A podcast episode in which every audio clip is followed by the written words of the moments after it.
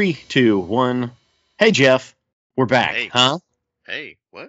It, it's yeah, yeah. That's how I'm going to start the shows now. Just it- it- not going to tell them what, what they're listening to. Just going to assume that they know the theme song. Hey, Jeff. What's up?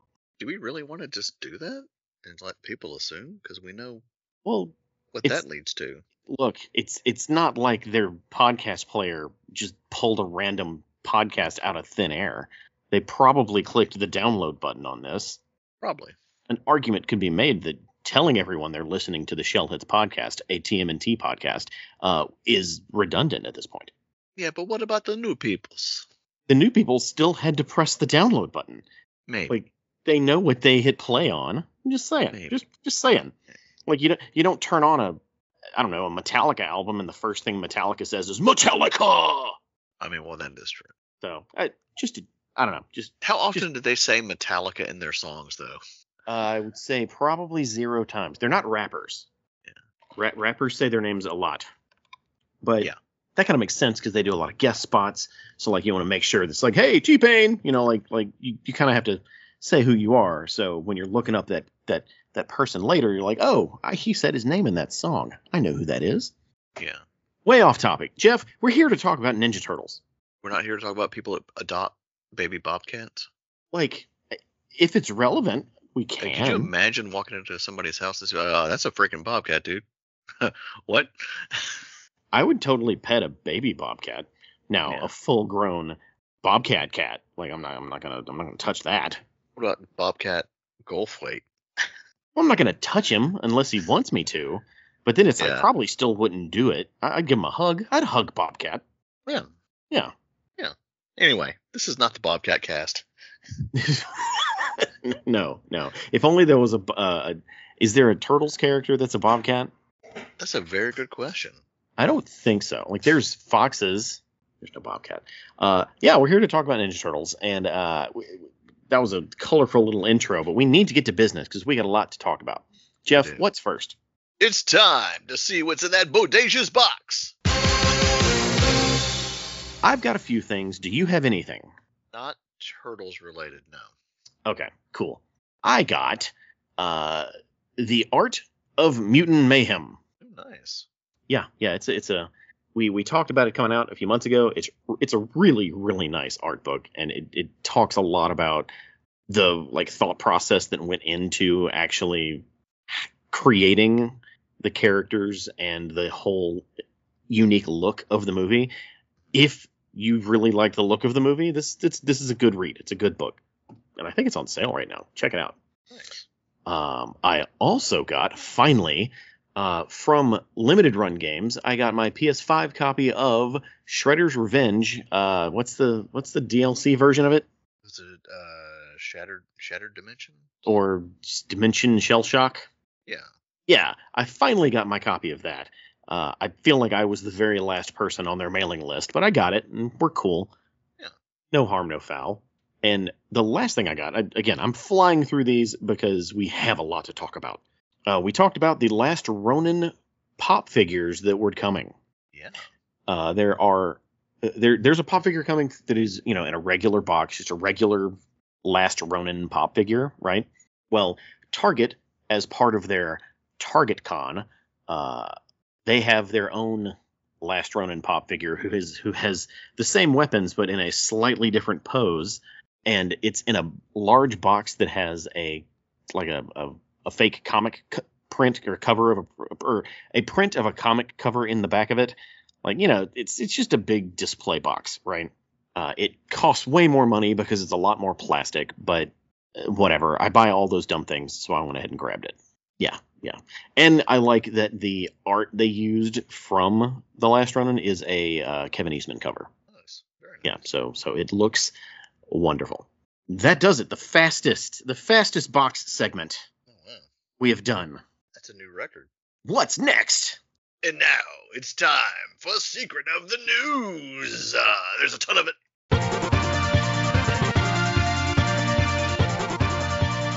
Uh, Jeff got the, the jump on the news segment. There is a ton of it, absolutely.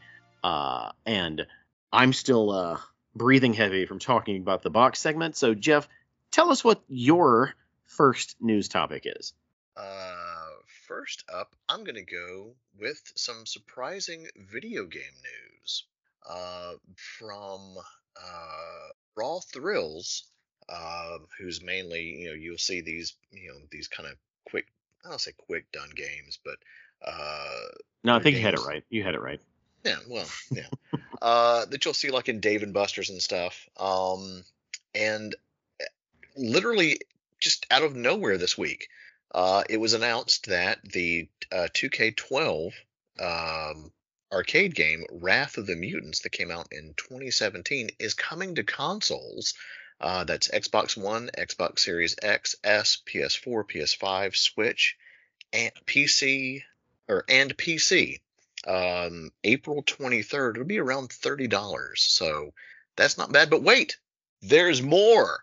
More? just more. You don't get what's just you know was already done. They're adding some new stages, new voice recordings with the voice cast. There's four player local and online uh, co-op. Uh, so I'm excited because you know it's another Turtles game that we another arcade game. That means now all the arcade games will be available on consoles. Uh, yeah, this this this news really dropped out of nowhere. Yeah. Uh, for for one, no one even knew this thing existed. I mean, if you've been Unless to a Dave you and went to a Dave and Buster's. yeah, if you went to a Dave and Buster's in the past eight years, there's a good chance you saw it there. But it's still it, it's it's it's not like it's at every convenience store. It's not like you're going to your local laundromat and playing this Ninja Turtles game. It's a it's a really esoteric release. And so them taking that and putting it on consoles where it is very much a a, a, a mass audience is a fantastic move on Raw Thrills part. I feel like Yeah. they saw the sales numbers for the Cowabunga collection and Shredder's uh, Shredder's Revenge. Yeah, Shredder's Revenge. hmm And they said, We are sitting on a game. What are we doing? We have to put this on consoles. Yeah. So it, this is without a doubt a smart move for them, and it will give us a way to play it without having to drop eight hundred billion dollars into a, you know, an arcade machine at a Dave and Buster's. Yeah, and it's you know it's it's a, a basic beat 'em up. Um, it looks a bit more robust than the other uh, 2K12 games that we've gotten. Uh, that first 2K12 game was just ugh, it was it was bad. It wasn't what was it? What was the other one? Uh, it was a Secret of the Ooze. No, no, there was there was one main 2012 game that came out for every platform imaginable, uh, and then there was Danger of the Ooze, which Danger of the Ooze. which was a good game. It was like Yeah. a Metroidvania. Yeah, that's the one that I really like. Yeah, this is being put out by uh, Game Game Mills, which is kind of eh, you know. Uh, they they've put out some licensed games. They did a GI Joe when it wasn't. It was decent, you know, for ten bucks. You know, running around with Joes and stuff and shooting stuff, and it's uh, it's it's fine. Um, but you know, eh, as of right now, I'm not seeing like any physical pre-orders. So you know, time will tell hopefully we will be getting a physical of this. I, I don't know, man. Like I can totally see them going through limited run. I with with stores across the country scaling back the number of physical everything they have.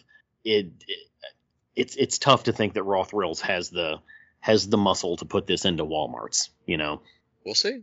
We'll see. But- I've actually reached out to the company to see if I could get uh, any information. So we'll see if there's any updates.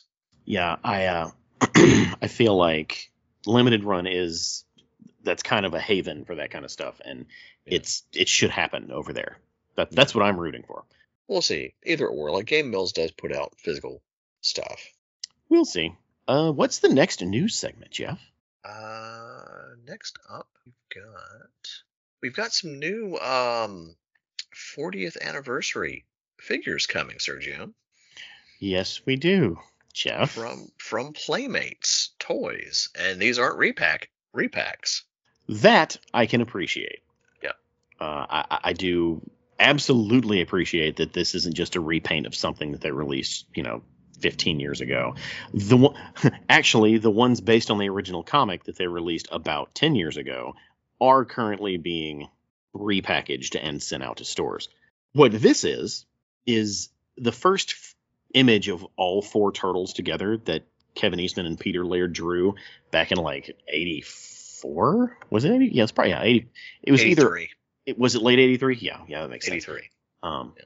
they're they're making figures that that are that drawing. Yeah, I mean it's fine. They look like they're they jumped out of Mad Magazine. a little bit, a little Yeah. bit. Yeah, I, I, of course I'll probably be getting these. I hope that there is some sort of subsequent announcement that a variant of these will be released that is not or that is you know with all red masks Yeah. because what they released does not make any sense. Yeah. And to and for your press release, what did their press release have the image of the original? I don't think the press release didn't. No. Um but like that image, I don't think it's ever existed with the four different colors on the turtles. Yeah. And like it's weird to me to see uh Mike and Don without belts, but that, that's reminiscent of the of the art. That's true. Yeah. So Yeah, for them to get everything else right about the art and then just ignore the fact, you know, that fact is really weird. Uh and do them in 2K3 colors. Uh, well, technically, those are the colors for the original um ri- original figures. Well, yeah, but you know, Yeah, they also went that road for 2K3. yeah. I guess I do have another gripe. This is just one new sculpt with slightly different like paint jobs. So good job on sculpting something something playmates, but you're not going to fool us with a paint job. Like even the even the faces have different, or all the faces have the same expression. So it's weird. I don't I don't love it, but I'll I'll give them I'll give them my money. It, it's it's good enough for that. Yeah. Uh, do we have we have we have more Playmates news? This isn't really new news, but for some reason, yesterday, uh, Playmates published on their Facebook page, "Hey, we have a brand new figure box set that has hit Amazon.com, and it's the '90s movie uh, movie star villains cohort." Now, since I'm already buying all of these, Amazon has been trying to sell me this box for months. Yeah. So this isn't it's new, but it's not like, hey, it should hit our Facebook feed new. But if you're a fan of Secret of the Ooze, um, the figures the the like the the movie star figures, the uh, like the, the the Super Shredder, Tokka, Rahzar, and uh, a Foot Soldier. These are repros of those, and they come in a little decorative movie theater box. Uh, which, as I've as I've always said, said those boxes are the, the the decorative boxes are the reason to buy these because they're real dumb and real cute, and it's a great way to store them. Yeah. Yeah, uh, it's currently available on Amazon, uh, but just going to throw this out there. Typically, they go on sale in about six months. Yeah. for almost half the price. So if you can hold out, um, do you want to take the next news? Speaking of action figures, Donatello, you know him. He has a workshop. Maybe. Does he? He he did in the 87 cartoon and NECA who has of of late like released a whole bunch of different like diorama style like I what, what would you what would you call this thing? Di yeah, diorama is is the hashtag they used. It's Donatello's workshop, like a little section of their lair that has a bunch of cabinets and shelves and pipes and stuff that Donatello would use. Uh, looks like it's going to be a NECA, uh, a NECA store exclusive that's going to hit on 3 5 at 12 p.m. Eastern Time. Yeah. Uh, it fr- from the the NECA groups that I'm in, like the Turtles NECA groups that I'm in, these these things are pretty popular and they sell out, and then people are very hungry to get them. If they sell out, like if you want one, get it now because finding it later is going to be a chore. What are your thoughts? I mean, you know, it's not for me because I don't have the the the shelf space to, to display, you know, the dioramas and stuff like that. But I, I'm gonna give every single person out there that collects figures that has a beautiful display shelf and has all these figures out there, all the props in the world. Like this is really really cool. Uh, so yeah, that that goes up on March 5th. So uh, good luck. Um, what's next? Um, A sip of my drink. Okay, you do that while I pitch the next news. Uh, remember a few months back when uh, Kevin Eastman and Peter Laird were all over this random two dudes U- YouTube page with like commentary on the original comic books? Yes. I, Well- I said I said mm-hmm. Ah. well, they're at it again. Uh, I believe they left off with issue seven last time, so naturally, uh, they are uh, doing issue eight, which is the Cerebus uh, crossover that Dave Sim, uh, you know, helped with. Dave Sim is not on the, the the episode, but the of course the the YouTube channel is Cartoonist Kayfabe, and I have not as, as busy as a week as it, it has been. I have not had a chance to check this out, um, Yeah. but it, it is kind of a monumental issue. So uh, I definitely am going to watch it. Um, Yeah. What are your thoughts? I haven't had a chance to listen to any of these yet because of just you know there's other stuff that's been going on.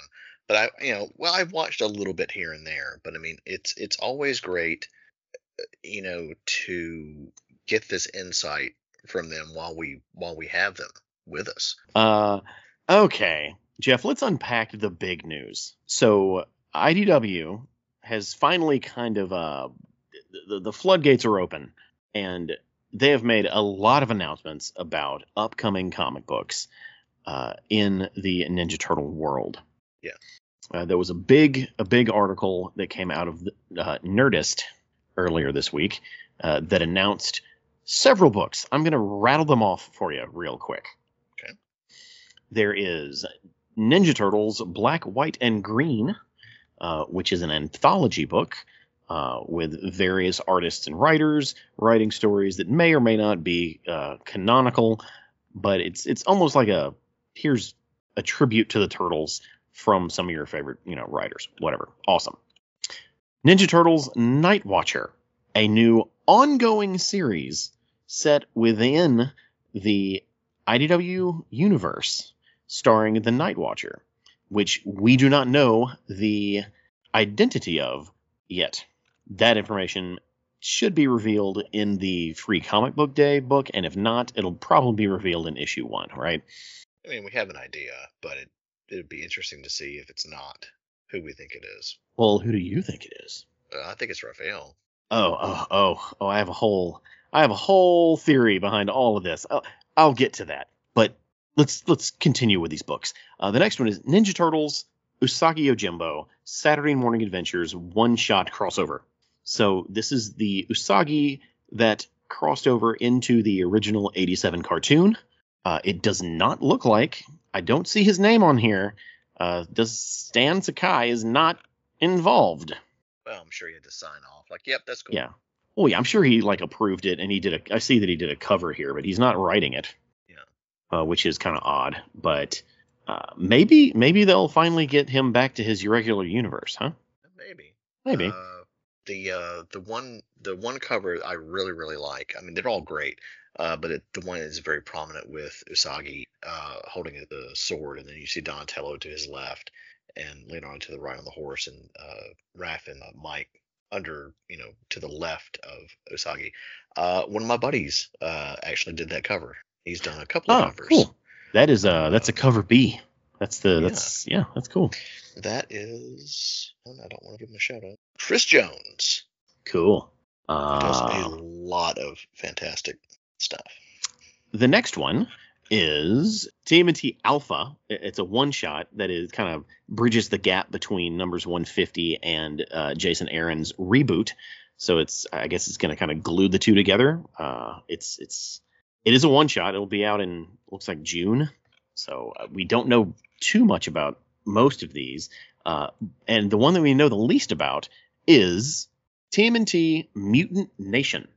Now, this will be another ongoing. So keep now, now count that. That's three ongoings that are in the IDW universe.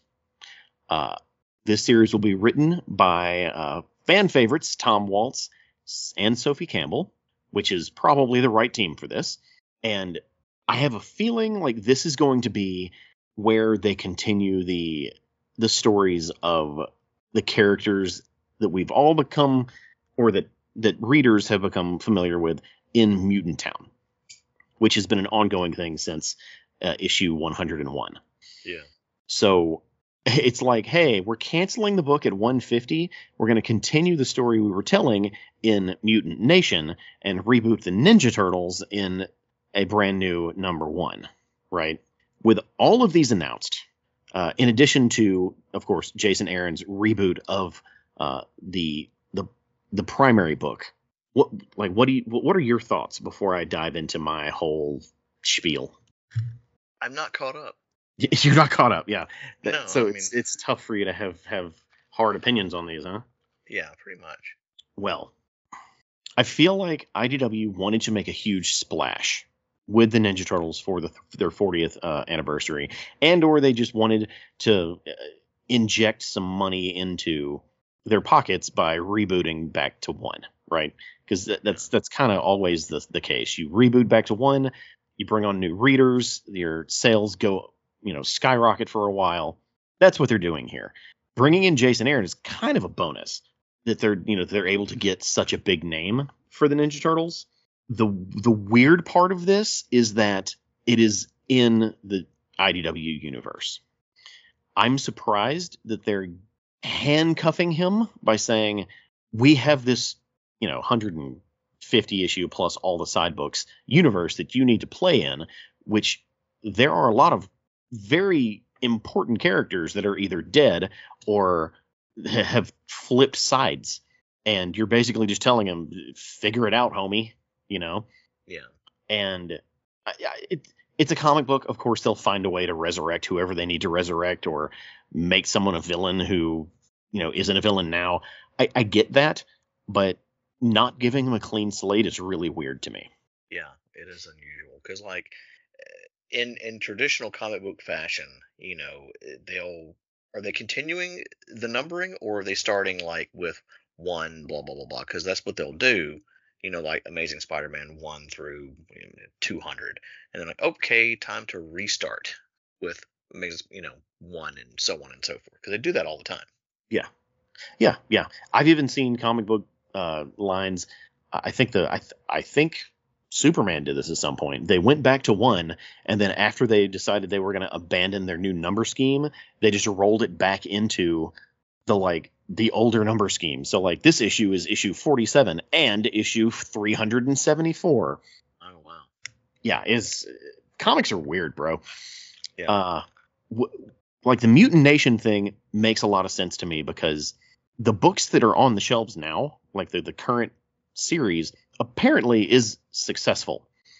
Successful enough for IDW to bring back the the the the uh, the creative team and give them a brand new ongoing with the same characters.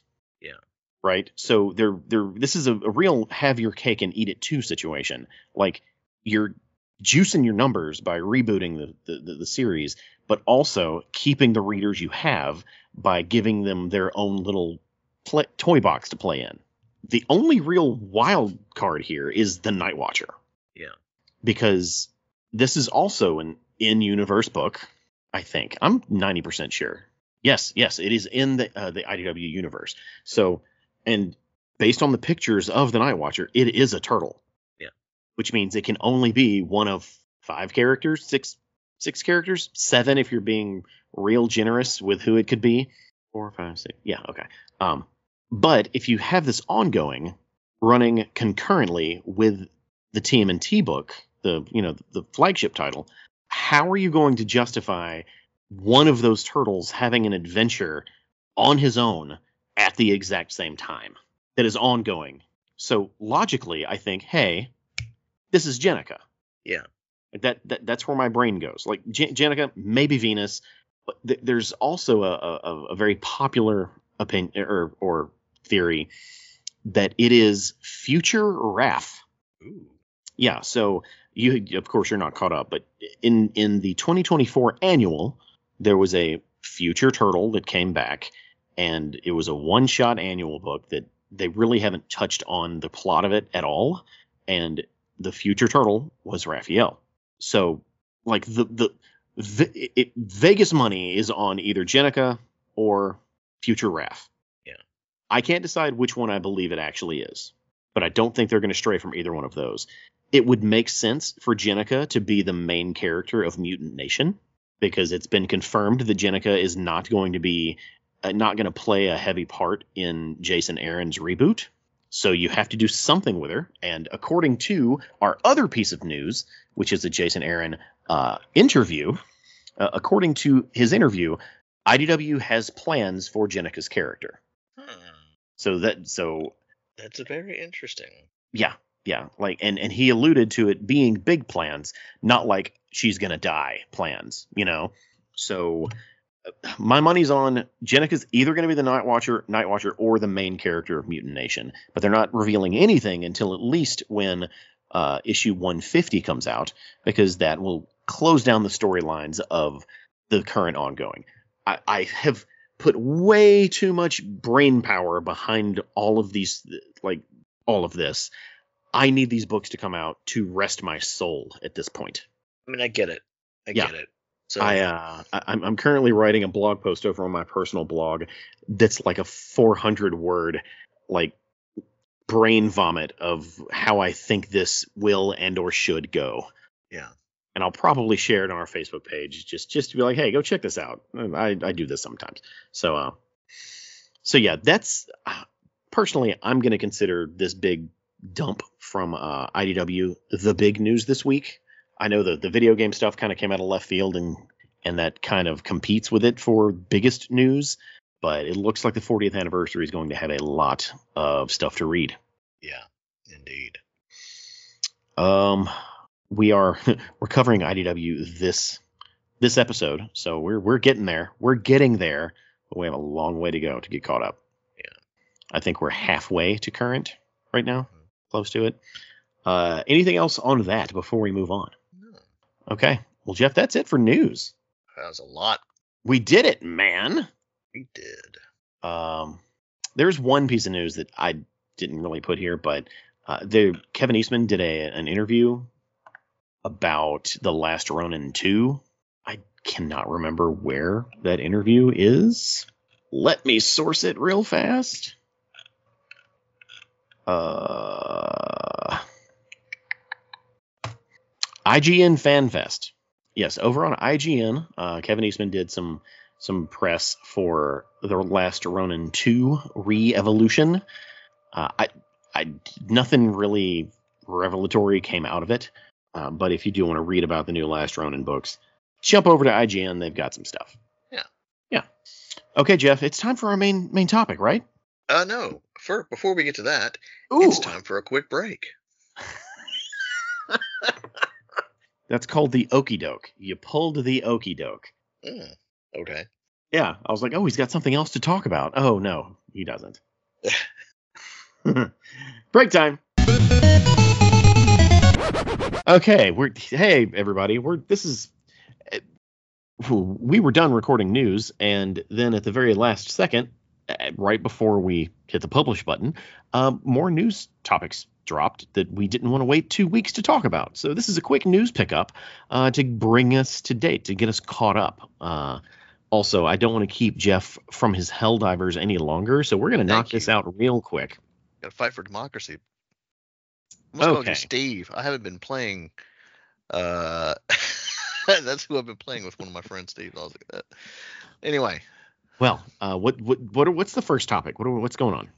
uh, I think the big news of the week uh, was that we we have a confirmed release date for the sequel to Mutant Mayhem, and that is October 9th, 2026. That's correct. Uh, a full three years after the first movie, Yeah. and now it's not a summer release, which is interesting. Yeah. Um, the other the, the previous one was just barely a summer release, so.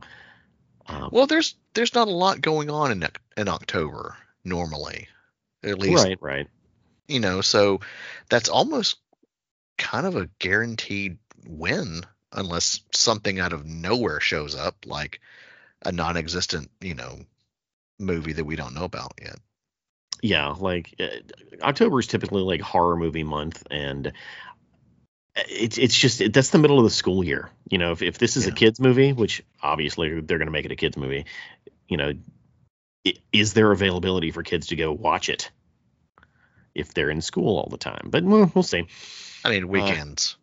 you know, they ain't gonna, they ain't gonna stop. They ain't gonna stop them. It's not it's not a terrible date. Um, but 2026, so two years, two years and eight months, super duper. Well, what's what's the the, the next chunk of news? Uh, the other chunk is, uh, you know, we we had talked about um, the Wrath of the Mutants uh, 2K12 uh, game uh, coming out. Uh, that was, you know, originally in arcades in you know your Dave and Buster's and whatnot. Didn't didn't have any information if it was going to be digital only or or what. But well, we have confirmation now. It is getting physical. So let's get physical, Sergio on Nintendo Switch, PlayStation 4, PlayStation 5, Xbox Series, all that. Um, I don't Xbox, so uh, what S and X, S and X. So Yeah, well, the Um, S and the X are the same console. Like- okay, well there you go. Yeah, uh, it's it's it's just poorly named, but it's the same console. Um,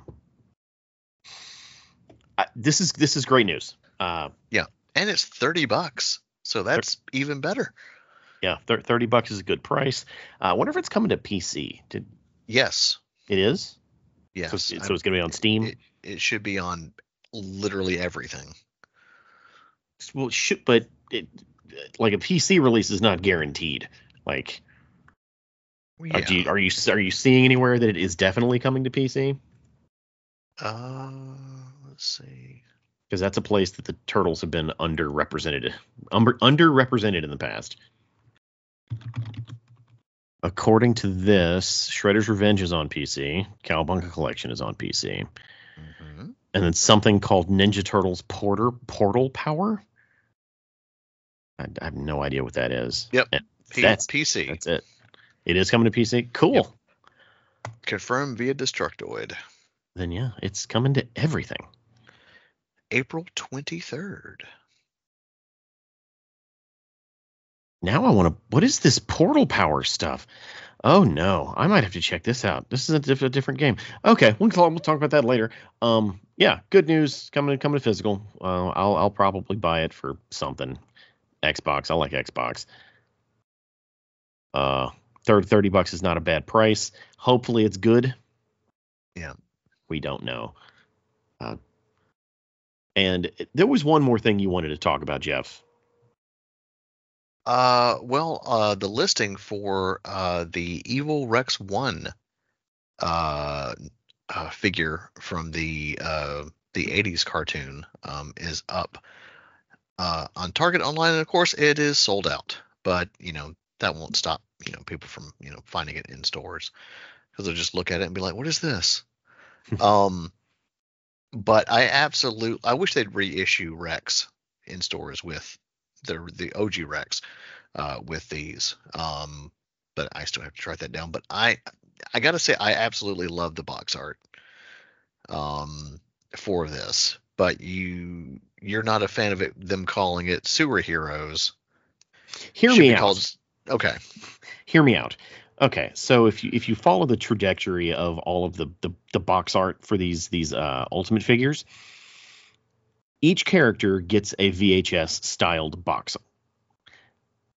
The only character that got a Sewer Heroes style box was a palette swap. It was the uh, the Muckman that glows in the dark. It was like a special edition Muckman glow in the dark figure, right? Right. This is also in a Sewer Heroes box, as if this is just a palette swap. But if Evil Rex 1 was a character in the show, then it's not a palette swap. It is a different character. Mhm. Thus, he should have a standard VHS box art. Yeah, I can I can agree with that. Yeah, it's it's it's Sergio's brain run amok, gone awry. It's exactly where my brain goes when I look at this kind of stuff. Uh, the consistency is is or the lack of a consistency bugs me. But you know what? The figure looks menacing and scary, and and probably exactly the way he's supposed to look from the from uh, the the episode. So it's not a complaint. It's more of an observation. Yeah. and the the text on the back of the box is truly inspired. I'll I'll I'll give it that. Oh yeah, it's it's really nice. Yeah. Uh, so okay, so uh, th- w- what this guarantees, Jeff, is next episode we are going to have zero news topics. Ooh, That's what's going to happen. it's a possibility. Yeah, yeah. the universe is going to spin it back around on top of us. But that does it for our news pickup. Uh, we will now get you back to your regularly scheduled Shellheads episode. Jeff, you can go back to your Helldivers now. I thank you, Sergio, and I will fight for explosive democracy. Okay. No, I'm sorry. I will dish out explosive democracy. There we go. That's better.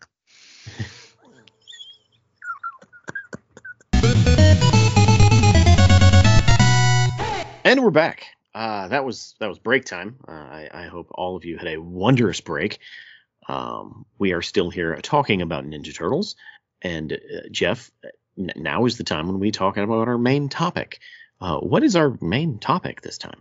We are diving back into uh, not Helldivers, unfortunately, um, because that's what I've been obsessed with for the past week plus. Uh, we're diving back into the IDW comics. That's correct. And unlike most issues where we talk about the IDW like ongoing series, we're not actually talking about the IDW ongoing series in this one. Yeah.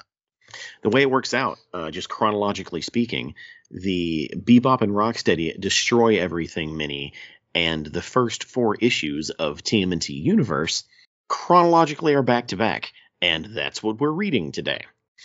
Uh, we will most likely get back to the ongoing next time, but I still think there's a lot. There's going to be a lot of universe in there for the foreseeable future because there's 25 of those issues. Yeah. Uh, I promised you a wild trip with this Bebop and Rocksteady story. And Uh, what'd you you think? did.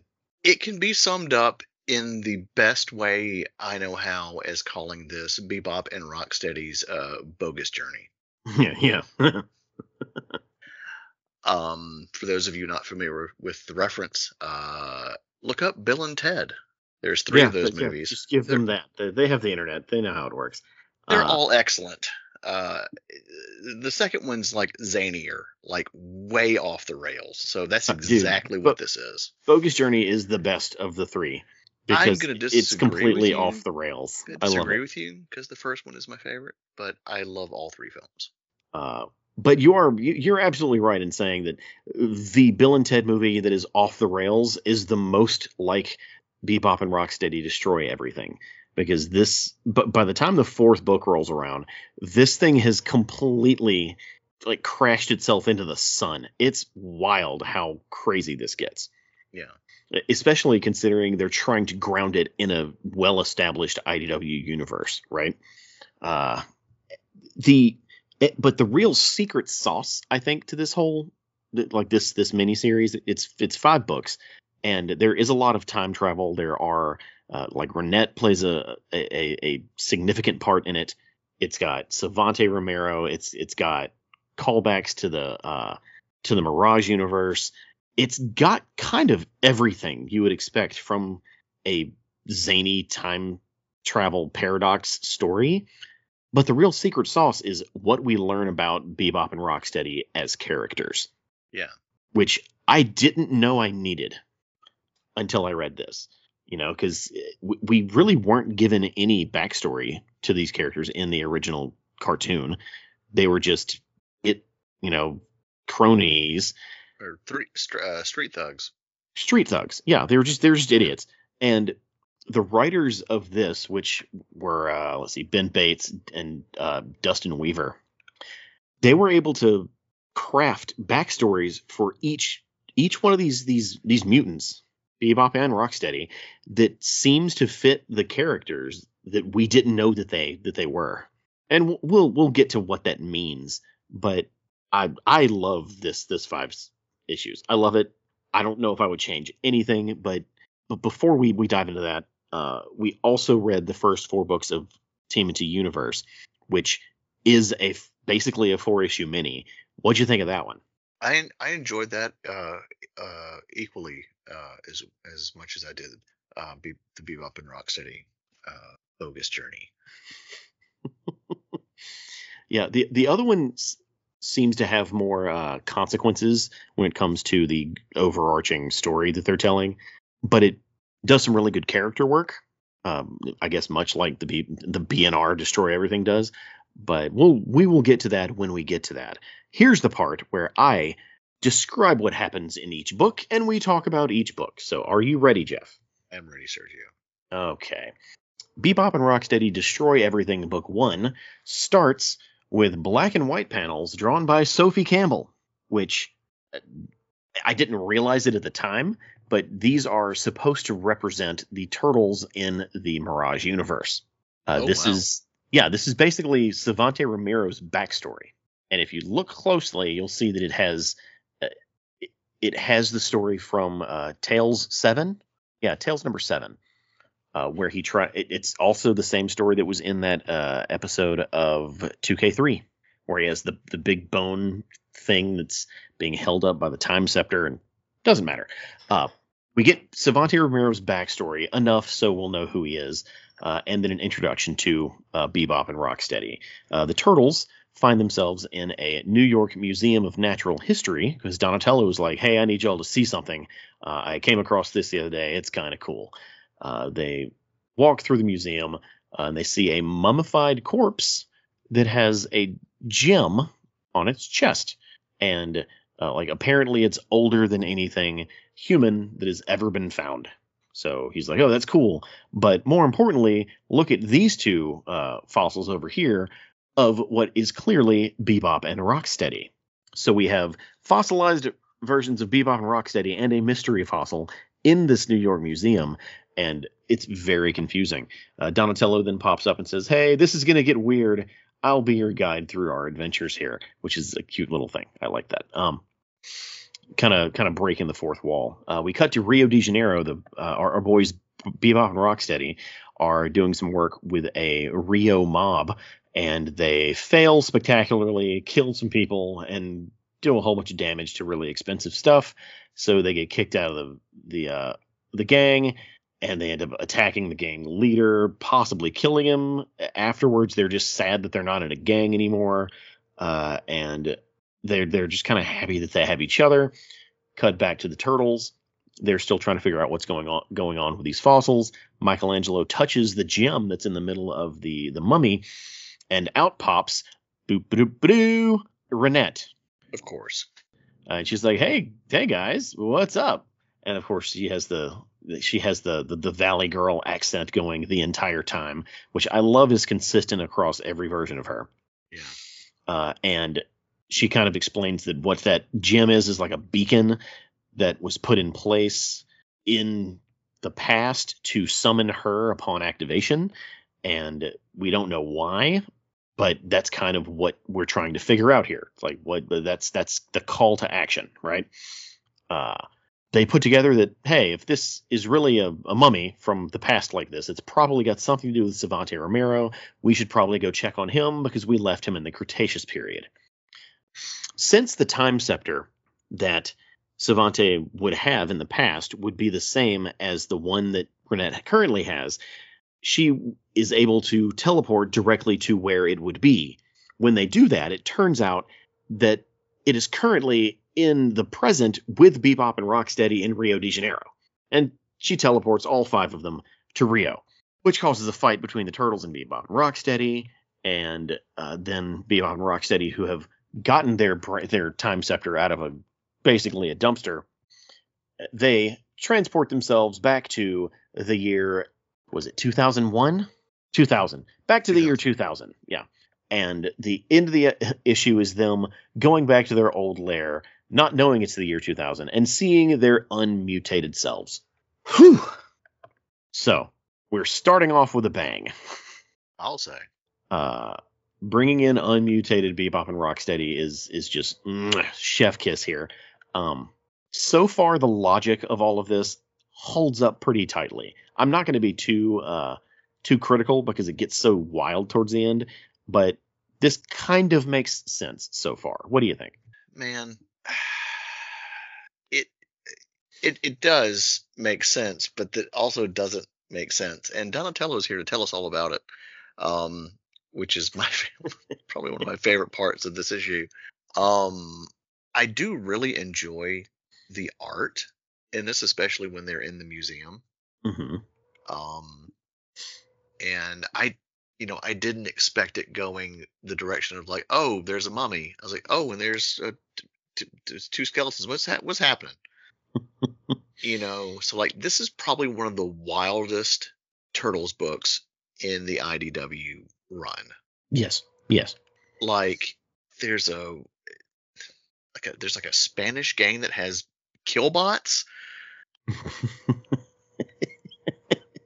yeah, they don't matter. It's just three pages worth of them. They don't matter. No, but I'm like, what? Where did they get the, the killbots? And then they just what? And then the Bebop and Rocksteady just kill a whole bunch of guys. I'm like, that's a lot of blood. It sure is. That's a lot of blood. Um, It, it's it's. it's just all over the place. uh Um, the thing that I'm going to po- point out the most is I absolutely cannot stand how Renet looks and her new outfit. She- Why? it looks it looks like she stole it from Flavor Flav's closet. Uh, What do she's you got mean? that. She's always been into clocks, dude. I know, but this outfit is just no. It is just really dumb. There's a giant, huge clock on top of her head. I like the way As opposed to a. bunch of little ones were better. Uh, okay. yeah, I, all of her costumes look dumb. all of them do. Uh, I, so I, I guess with the exception of the 2K12 one, that one was a bit more kind of refined. no, I think they all were dumb. All of them were dumb. I, and I and I think they're purposely dumb. Like like this is another dimension, it, and also extremely far in the future where style has gotten completely out of hand. You've seen science fiction before, you know. Yeah. So it's on purpose. This one is, if anything, subtle compared to some of the other stuff she's had. Yeah. Uh, it is weird that her ears are covered. Uh, yeah, I've got no problems with it. It's funny you say you, you like the art, which I, I agree. The art is great. But when these books came out, they came out one week after another. So it was five weeks straight of Bebop and Rocksteady destroying everything, right? Yeah. instead of them being monthly books, these were weekly books. And because of that, they had to spread the artwork out amongst numerous artists. And you can tell if you flip through the book that the art does change as you go back and forth from New York to, to Rio. Uh, and it's covered, and the art's done by, as I said, the first three pages are Sophie Campbell. And then it bounces back and forth between uh, Dustin Weaver and Ben Bates. And Ben Bates is one of my favorites. Uh, Me too. and then Giannis Milo Giannis. That's a oh, that's an awesome name. Uh, he does a couple of pages at the end. So yeah, they they really had to go pretty deep into their bench to get this done in in a timely fashion, considering how quickly these were being released. And uh, it's kind of cool, kind of cool that that's that's how they they pulled it off. Yeah. Uh, yeah. Let's keep going. I'm excited. I'm excited to get to the to the wacky stuff. So. Okay, so issue two, Turtles and Renet are trying to figure out what's going on, uh, and they finally decide, you know what? Let's just let's just go back to the Cretaceous period. That's really our that's the only our only lead that we have, and so that's what the entire first pages is is them figuring out. The next few pages are Bebop and Rocksteady rocking out with their human selves and basically saying, "Y'all, dude, we're we're awesome mutants now in the future, and this is what is going to happen to you. It's all it's great." And they you know they talk a little bit about their past and their history, and and it it, it really becomes this, really weird dynamic between the, the four of them. Uh, then we're back in the Cretaceous period where Savanti Romero has another Bebop and Rocksteady who are basically his his Cretaceous thugs uh, with a bunch of other, you know, dinosaurs there to help. Uh, he, he is eyeing an Utrom, not Utrom, a yeah, it, I guess it would be Utrom, yeah, Utrom compound that uh, he hopes to use to transport himself back to the future because he knows that they have uh, transporting technology inside of their their facility. So him and Bebop and Rocksteady attack them. Uh, we see that there are uh, Utroms in there, uh, including Ambassador Ambassador Quanon. Quanon, yeah, one that and that name has come up a lot. in the past, uh, in I, in the past, and will continue to come up a lot in the IDW books. Uh, right as that's happening, the turtles come crashing through uh, with Renet, and they join in on the big fight. Raphael finds Pepperoni. Pepperoni was the the little baby dinosaur thing that he befriended when they had their first time traveling adventure, and we see that Savanti Romero gets the technology that he needed to do his transport transportation, and uh, as he's getting it, another Renet, Renet pops through, uh, an older one with a different outfit on, uh, who is trying to stop Savanti from from getting the technology and you know transporting through time. Uh, in the process of all of this, that Renet dies, and Bebop and Rocksteady are knocked out. Savanti steals that Renet's scepter and jumps through the portal. We then see the dead Renet leaving the beacon in her chest via the the the you know the the gem that we saw in the first book, uh, ex, you know, and which brings that story into a complete circle. Uh, the turtles and Renet jump back through the portal, chasing after Savanti, but they end up going through a different portal because apparently their timeline has been altered according to Renet.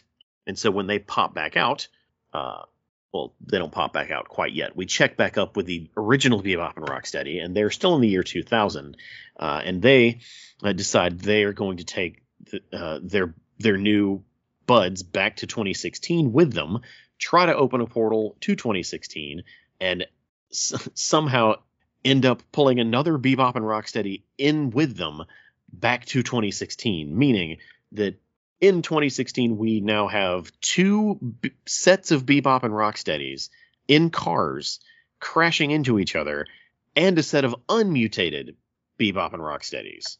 Or is that no? I think there's two sets of unmutated Bebop and Rocksteadies. So there's a total of four sets in 2016, and they their cars just ran into each other and exploded in a fiery crash. And the turtles and Renet are just looking on like, what did we just see? it, like it had a real first act uh, of Back to the Future vibe to it when when uh Marty is running away from the Libyans. Yeah. It was like like an outsider had just stumbled upon that scene. Is like, what's going on here? Uh, things are getting wild, Jeff. Um, what'd you think? Indeed, they are. Um, I'm very much reminded that car chase. What what, what was it? Was it turtles? Was it turtle? What was it? Tales of TMNT, where they went to that weird dimension and they all those bodies changed and No, that was that was in the the, the regular book, the, the, like like volume one. But I know exactly the book you're talking about. yeah, Sky Highway. as- yeah, it's not as crazy as that, but I'm like, oh, okay. Well, there's some, you know, Back to the Future like, you know, DeLorean uh, uh, going through time uh, special effects on uh, the car, which the car, uh, as of note, is the um, uh, it- Bebop and Rocksteady's uh, car is uh, reminiscent of the. I can't remember the exact name of the toy. Was it uh, the Foot Cruiser? Yeah, something like that. Yeah. Um, of course, you saw it in the in the in the games and stuff. Um, but that's really really nice to see. Like, oh, hey, that's our car. I'm like, oh, hey, I know that. I have that toy somewhere. Don't know where it is, but uh, I like it. Um, I really really really dug that scene. Uh, it's just. And at this point, I'm like, okay, what the shell is going on? Like, I'm what?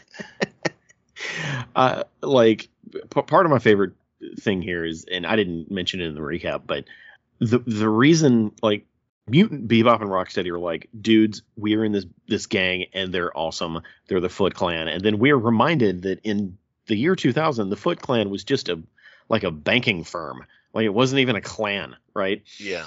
which is is a really funny callback and also just a nice in-world way to address why they want to go back to 2016 which is that that was the reason they wanted to go back uh yeah when when they saw themselves it's just fantastic all of this is fantastic Oh, I I agree 100%. Like it's such it's such a fun read. Um I did like uh when they're going through the time portals, it it's all these like different tunnels and stuff and it looks like it's from the Circuits of Time in Bill and Ted because Yep. they have all these different branching um, paths, and it's uh, it's it's absolutely fascinating. The art's all over the place um, in this, and uh, I, I I dig that as well. well, slight correction. It wasn't four versions of T of Bebop and Rocksteady that were that were crashing into each other. It was just three. But there's more to come, so it's fine.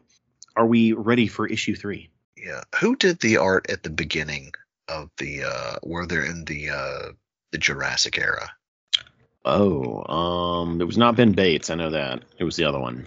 The, wait, the Jurassic area? You mean oh the Cretaceous area? That was um Yeah, that was Sophie Campbell. area. Yeah, that was Yeah. Sophie Campbell. Yeah, I, dude, I just I love her art so freaking much. Oh yeah, yeah. It really jumps off the pages, and it, it and it really jumps off the pages when it's right next to someone else's art that has a very distinctly different style. All right, book three. So the, the turtles and Renet again are trying to figure out what's going on, uh, and Renet is is throwing out time, you know, time terms like TT, alter, stream, like basically all these technical terms for her job that is basically code for this is bad. Things are going very, very bad right now. Uh, they they determine that they're in an alternate dimension from wherever Savanti Romero went uh, because Bebop and Rocksteady altered the one they were coming back to, and they establish that every time someone time travels, it creates an alternate dimension simply because they are there. Uh, kind of a butterfly effect dimension creation mechanic, right? Uh, Renette did find, you know, figures out that the place that Bebop and Rocksteady are headed to next is uh, 2012 StockGen, which is where the turtles were mutated. That's where they came from. This is a, a real going back home situation. And we then find out exactly why they headed to uh, StockGen. Uh, is because they wanted to get their new human friends mutated. So they went to the mutagen store, which of course is StockGen. That's where that's where it comes from. So they're they end up fighting each other over all kinds of petty stuff. Uh, we see uh, shots of April and um, Lindsay and even Chet is in here somewhere. Yeah, Chet is in here. Uh, the turtles and Renet show up to see their unmutated selves, uh, and April faints and while running off, and they have to then fight Bebop and Rocksteady, who inadvertently create an army of mutant bugs. But we'll get there. Uh, they the Bebop and Rocksteady they they free a an early version of Slash. So Slash shows up uh, and, and joins the fight. So there's there's a whole bunch of, of, of mutants that come out of this. Uh, there's one there's there's a pair that look like Wingnut and Screw Loose. There's a, a, a cockroach one that looks like kind of like Scumbug. Um, there's a fish face looking one. Uh, some rock soldiers come through. Uh, the e- EP Earth Protection Force EPF comes through. Uh, like at this point, chaos has broken out in 2012 uh, because every party wants to kill every party. Like there's a SWAT team there, and Bebop and Rocksteady are just kind of fighting their way out. Um, they start opening portals and pushing characters through them so they don't have to fight them, which means they throw Slash into another portal and another mutant into another portal, uh, and they end up throwing scientists through portals. It's just just a mess. Uh, April gets mutated into something we don't know because she gets shoved into a portal uh, along with the now uh, uncloaked uh, Chet. Uh, Bebop and Rocksteady and Bebop and Rocksteady jump back into their car and drive through another portal, uh, leaving 2012 in shambles. And the turtles going, What do we do? I guess we follow, right? No, they end up going to, quote, a place where we might fix this, a place outside of time. We're going to the 79th dimension, which is a place that has been referred to multiple times in Turtles lore as uh, where the Time Lords live and where they, you know, where they keep things situated. Uh, we're going to get to see the 79th dimension, Jeff. Fascinating. Yes. Uh, th- this was an absolute melee that was designed to just show how quickly this can get out of hand. What did you think? And I thought the first the first two were bonkers. They just keep ratcheting it up, don't they? Yeah, they keep going uh, a little crazy. Because in this one, not only do they have the the uh, time scepter, but it's like we're going to the mutagen store and we're going to accidentally mutate everyone. Yeah.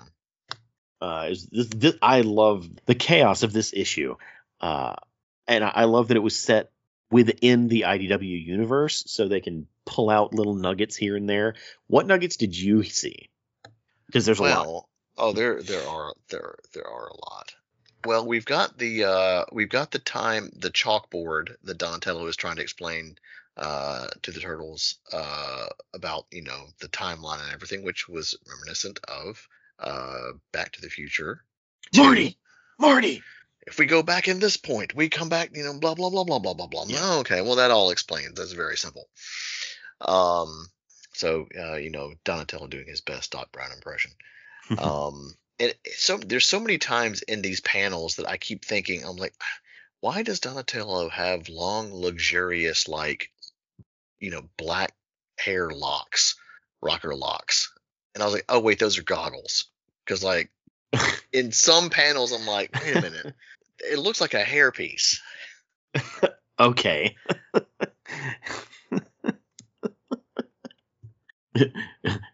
Don't like d- goggles on Donnie. Wait till we put a toupee on him. I mean, look, you have you have a wig on your image, so it looks very No, I similar. no, I don't. That is my natural hair. Your natural turtle hair. Yes, just just like you grew that beard out of your metalhead face. hey, look, just, just semantics. These books just ignore all the standard rules of, of time travel. Uh, it's like don't run into your past selves, don't don't interact, don't do any of this other stuff, don't do that. You know, it's like no, Renet's here. It's going to be messy. It's going to be very very messy until the end, and just you know, wrap this all up. You know, Uh, yeah, yeah. it's and, like the the time uh, cleanup crew is basically what Yeah, This is very reminiscent of like Loki, the Yeah. the TV show. Like I know Yeah. that this came out way before Loki did, but it's the same principle, you know. yeah uh wh- when it comes to nuggets they're in there man uh, so i don't know if you noticed towards the end of the book uh, in the StockGen laboratory someone steps on splinter Yeah, It I was- like, it was "Oh, Bebop. Yeah, it was Bebop, I think. uh, which which uh, you know it, it doesn't matter. Like none none of this actually matters so it, it's fine. I thought it was kind of funny. Uh at one point i counted let's see one two three four five bebops. One two three four. There's also five rocksteady like it's it's it's a mess man. Uh the fugitoid is there of course because that's who chet is. Um all all of this is the reverence here is squarely on the IDW history. You know, they, they could have gone anywhere else, but they they said, you know, we're gonna we're gonna. It's like an ode to the book that we're based on. So I, I love it. Uh, what'd you think of Knife Stars? Knife stars. Yeah, on page twelve, halfway down, the turtles just fling a bunch of shuriken at uh at unmutated Bebop and Rocksteady. Oh, it- oh, oh, yeah, yeah, yeah, yeah, yeah, yeah. I see that now. Yeah, that was great. Know, I'm like, are you crazy, Sergio? No, you don't know Japanese stuff. And I'm like, geez, man, even I don't know what a shuriken is. And then I see the panel there now. I'm like, oh, okay, yeah, now I see it. Yeah, yeah, just ah, knife stars. They got knife stars. Rocksteady look uh, human form looking like uh, Gary Busey now, He really does look like Gary Busey. But only in that panel. Like later on, it's you know it's Yeah. a little different. But I'm like, whoa. Yeah, and we're not just- talking about like vintage Gary Busey. We're talking about now Gary Busey, which is just Oh, the mo- the Buseyest Gary Busey. Yeah, I don't think I have anything else. It's it's one of the books that you really have to experience to to really understand how bonkers it gets. Yeah. Describing it on a podcast does not do it justice. Yeah. Uh, I'm ready for book four if you are. okay. issue four. So uh, the the personal story that they're telling uh, with the various bebop and rocksteadies is that Bebop has always kind of been a street thug, and Rocksteady has a military background. So Rocksteady is the one who knows about guns and explosives, and you know he he he has a an expertise. Bebop is very street smart, and that's why they work together so well because they're kind of two sides of the same violent coin, right? Well, uh, we find out that at some point Bebop gets kicked out of the out of a gang, and Rocksteady won't leave the gang with him because he feels like it's the best thing for him personally and doesn't want to back up his buddy. And that has always been a point of contention between the two of them, even going back to when they were, uh, you know, before they were mutated. Well, there being four characters has only exacerbated this fight and brought up old wounds. And so while in the time tunnels, Bebop and Bebop decide to separate from Rocksteady and Rocksteady and they both end up in two different dimensions. Bebop and Bebop end up in a futuristic dimension uh, where they're drinking with Utroms, and Rocksteady and Rocksteady end up in the past. Uh, I believe in is this World War II? I think it. No, it's World War One. I, I believe it's uh, in France, 1916, and so they're they're uh, fighting the Frenchmen's. The Frenchmen's? The Frenchmen. The French? the French, there we go. Uh, Bebop and Bebop very quickly get on the wrong side of the law and are being chased out of out of a bar through a world that has many a technodrome. Uh, they jump into their car and drive off. Uh, Bebop or Rocksteady and Rocksteady, that there is an explosion in the in in the battle that they're fighting, and uh, it basically kills the human Rocksteady. Uh, and Rocksteady decides, you know what? Through the conversations that they're all that, that they're you know having with their their past selves, they really both characters come to the same conclusion on their own, and that is they are better when they are with their counterpart.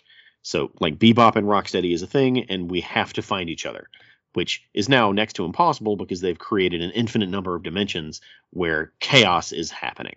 Rocksteady accidentally kills his human counterpart.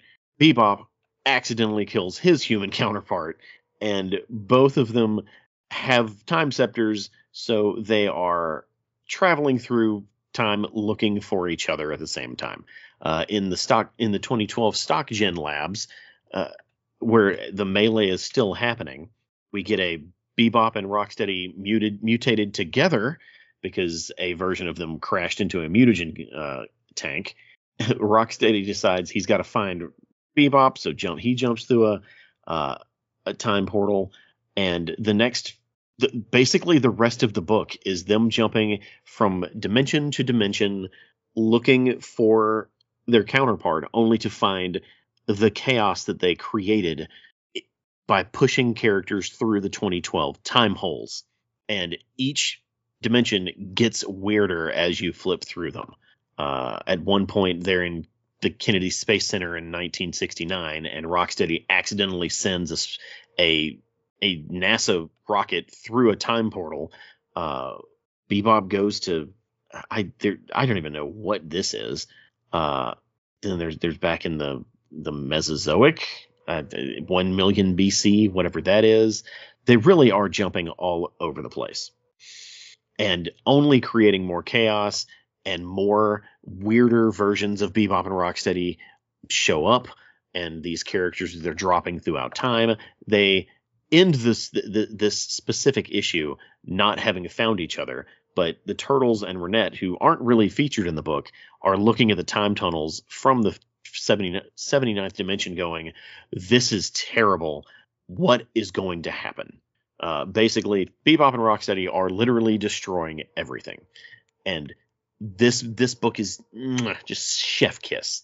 This is exactly what I wanted out of the, the, the chaos of this this miniseries, and it hits on all cylinders.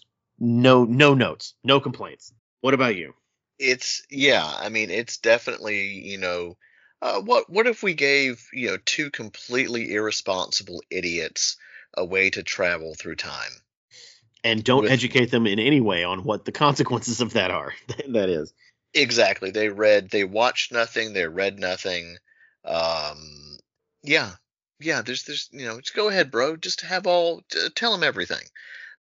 and what's what's cool is even though they jump from like to 10 different dimensions here the creative team specifically made sure that each dimension had a different artist attached to it so this book was drawn by eight different people I really, really dig that. It keeps it fresh and interesting and unique.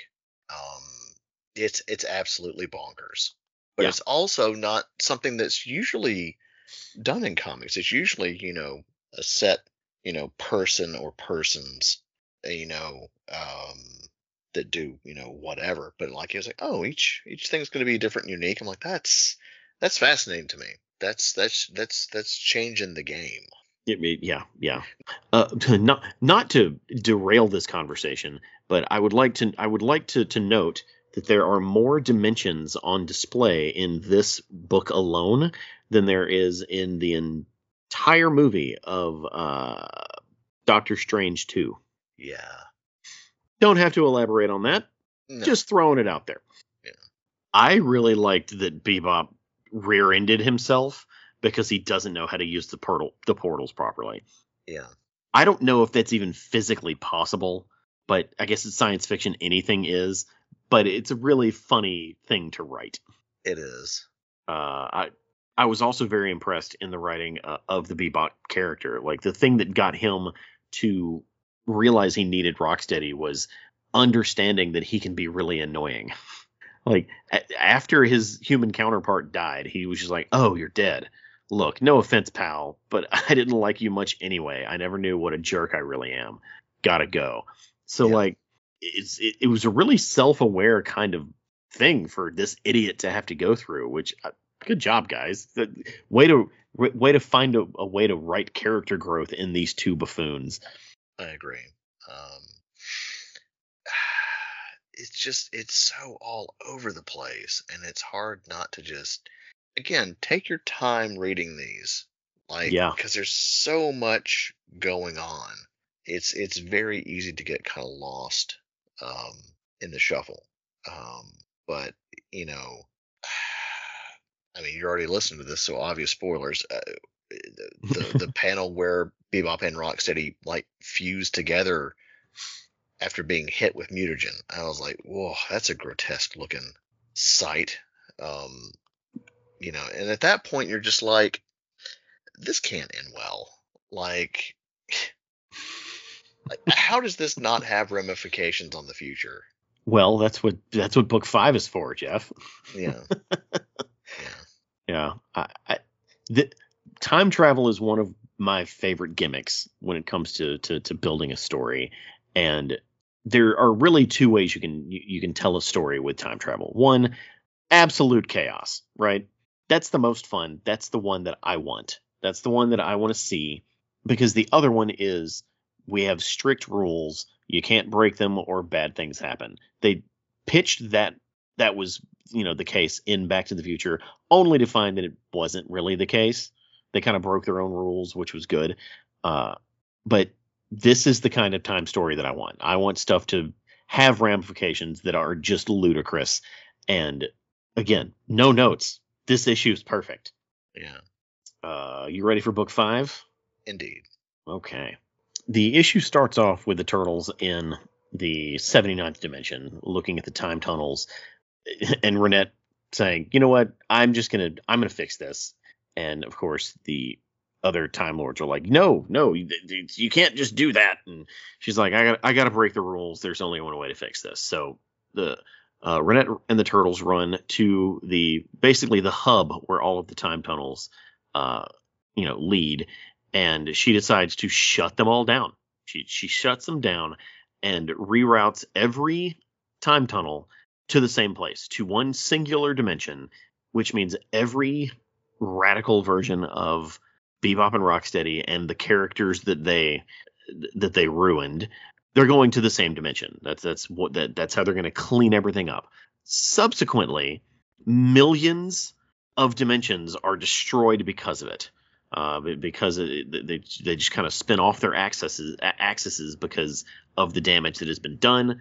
But there's really nothing that can be done to fix those except get rid of any basically get rid of anything that is an outlier.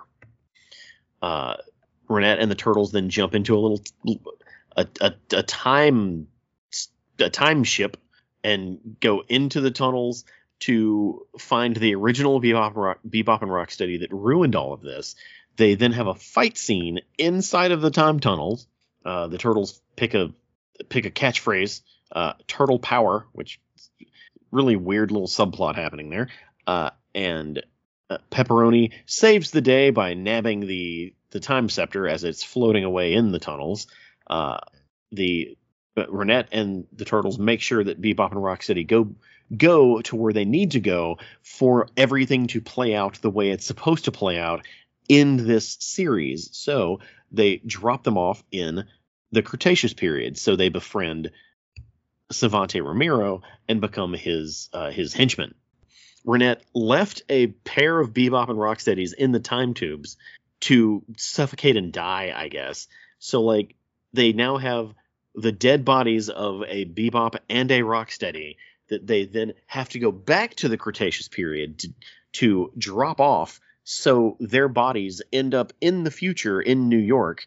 They while they're dropping off the dead bodies of those two, they have to pick up the two that Savanti Romero have abandoned has abandoned in the Cretaceous to take them back to New York or back to Rio de Janeiro to fix that time uh, t- time stream as well. So technically, Bebop and Rocksteady will remember these adventures they've been on, but will have no way of you know time traveling because they no longer have any time scepters. Uh, once all of this is completed and the timelines are repaired, Renet is back in the museum in New York, and now that she knows that the dead body of the mummy that they find in the museum is her, she's able to wake the body up and talk to her and be like, "You you figured it out. You got it right. You good job. I left the clues and you put the puzzle together. You're such a good time time lord." Uh, the our our heroes then uh, they um celebrate we then cut to Rio de Janeiro a week ago, and we see the events of that we didn't see in a previous book where Savanti is trying to get modern day Bebop and Rocksteady to join his his his gang, and they just kind of beat the crap out of him and say, "No, we're not going to do that." Which, of course, is what brings all of this full circle and makes the story that we just read happen. Savanti Romero, though, is revealed to still have the trans-dimensional device that he got from the Utroms in the past, so that is a loose end.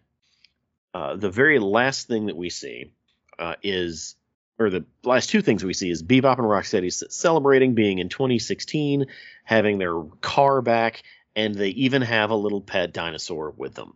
So that's cool. The turtles have pepperoni in uh, present day. So Pepperoni is now just a member of the team. Cool. And there is a it is revealed that there is a world of Bebop and Rocksteadies where April O'Neil is a looks to be a moth mutant fighting crime with the Fugitoid in a trench coat, which would be a fantastic miniseries to read. Yes. He looks like a magician. He he kind of does. He kind of does. That Mandrake from uh, Defenders of the Earth. I don't know who that is, but I will I know take you your word for it. It's fine. Uh, if any of you out there get that reference, then uh, I'm gonna give you uh, 500 cool points. Uh, yeah. So so this series ends on a high note on all all all sides. Uh, did this make sense, Jeff? Oh, yes and no. it's still, still crazy all over the place. It, it, yeah, yeah. And what what I absolutely love is yes, what they did made sense. They put all the piece, all the puzzle pieces back to where they needed to be for everything to end the way it needed to end. But they acknowledged, yeah, we had to kill millions of different dimensions. Oops. And and I feel like in your normal time travel, you know, tale, when you when you pull out the Deus Ex Machina and like fix everything, everything goes back to normal and there are no consequences. In this case, there were huge consequences and we got to see them and they're exciting. It's it again, no notes. This is great. Yeah. Uh I I like the loose end with Savanti Romero. I really like Moth April. It'd be cool if Bugman showed up at some point. Yeah, yeah. Well, she looks kind of like Bugman. Yeah. Uh, so that's cool. Uh, and pepper. Uh, I don't know if you know this, but pepperoni is a thing now. Pepperoni is their pet. I I have heard. Yeah, it's it's it's cool. Uh, and Bebop and Rocksteady's little pet dinosaur is a thing. So both both our teams here get a pet out of this adventure. Or if this was, you know, a cartoon series, the the penultimate uh, you know, toy tie-in. Oh yeah. Yeah. Cuz like in uh in Silverhawks, uh they had like, you know, all eventually all of them had pet birds. Of course they all did something different. what what like their pet these are like the the toy tie-in where it would come with like Raphael with the bonus uh, little toy that was a little dinosaur that was all monochrome because they didn't want to paint two different figures. Mhm. Uh, yeah, I, this is one of my favorite series in all of the IDW universe because all of the- there there are no rules and the only rules are we're gonna kind of fix this at the end, but there will be consequences and I love it. I love it so much, Jeff. I do too. I, I really enjoyed this, and you know, it's it's the wackiness and and zaniness uh, of of Bill and Ted's Bogus Journey, with but with Bebop and Rocksteady. Yep. Yep. And it, it was when it came out, it was very much an event series. As I said, it came out five weeks in a row, just a brand new Bebop and Rocksteady book. Uh, and they apparently it did well enough that they were like, we're going to do this again next year. So a year after this one was came out, another Bebop and Rocksteady event book was released in five in five weeks uh, called Bebop and Rocksteady Hit the Road, and it is a very much a follow up to this that has the same kookiness. It doesn't have it obviously doesn't have the time travel, but it does have some uh some new characters, some new it- and it's almost as much fun. So I can't wait to read that one with you. Yeah, I'm I'm looking forward to it. Uh, any final thoughts on Bebop and Rocksteady Destroy Everything? They destroyed everything except our hearts, Sergio. Uh, the I, I, if I were to critique anything in this book, it's clearly set in the IDW universe, but I feel like the version of the turtles that we get is a more universal version of the turtles. Like the Michelangelo is more Mikey than he usually is in IDW. The Raphael is more Raphael than he usually is in IDW. It's almost like they were they wanted this to have more of a mass appeal than your your garden variety IDW miniseries, which is fine. But the whole them searching for a a, uh, a catchphrase and landing on turtle power was kind of kind of lame and not up to the standards of your typical IDW story. Yeah. But that is a that that is at best a footnote on how great this this mini is. So I have so it's really not a complaint. Yeah. Yeah. Uh, that's all I've got. That's all I've got for that. Uh, but we have a whole nother set of books to read. Are you ready? I'm ready. Okay. So, uh, as I've said before, at, at this point in uh, the IDW world, uh, the Turtles books are pretty popular. They're selling pretty well. And they decided they're going to launch a second ongoing book uh, called Teenage Mutant Ninja Turtles Universe. Uh, it would effectively act as a new Tales of the TMNT book without carrying that name. Uh, and it would, of course, s- start at issue one, and ultimately it ran for 25 issues uh, concurrently with the ongoing. And all of the stories in it are canonically within the IDW universe, and uh, a lot of them have the turtles. Some of them don't have the turtles. Some of them are side stories that involve only one turtle. They really are able to stretch their legs in the TMNT universe books. And the first story that they tell is a four issue series uh, that tell one very quick, uh, almost Die Hard like story where it happens inside one building. Uh, and it's and I really enjoy it, but that's what we're going to cover first, uh, or that's what we're going to what that's what we're going to cover next uh, is the first four issues of TMNT Universe. We're not going to cover the bonus extra like b- tale because that's its own thing that we will cover cover later, uh, called Inside Out. But we'll get to that. Uh, here we go, Jeff. Book one. The book opens up with a mysterious uh, character making her way, their way through. Uh, I don't. I guess this would be New York. I don't think it's established where this is. Uh, and a monologue being given by the one and only Bishop to uh, what I believe this is a new character, uh, and that is Detective Lewis. Huh. Like we haven't heard that before. What, Detective Lewis? A RoboCop. Oh. Uh, all right. Uh, saying. no, okay. That, that, that's a good pull. I did not know. I, I, okay. Uh, then there's also Colonel Knight, which there is a history of there being a Colonel Knight in uh, TMNT. But they're basically cops or a SWAT team working with the EPF, Earth Protection Force, uh, to and they're tracking down uh, a mutant that looks to be a scorpion uh, to the TCRI laboratory in Ridge, yeah, in Ridge, is that Ridgewood, New York? Looks like Ridgewood. Uh, the turtles also are there uh, because they are on a mission with April, but they are not in the building. They let April go in first. We don't know why, but we will see momentarily. Uh, turns out, Null, the red devil woman business lady who is the uh, owner of Null Industries, has sent her uh, one of her mutants or a mutant named Zodi into the facility to steal technology or steal information from whoever runs uh, TCRI, which we find out very quickly is the one and only Baxter Stockman. April is there uh, trying to get Baxter Stockman to work with her because she knows everything. She reveals to him that she knows about the turtles, she knows about the neutrinos, she knows about all the shady stuff he's been up to, including the Shredder and Krang. She knows everything, and he is not happy about it.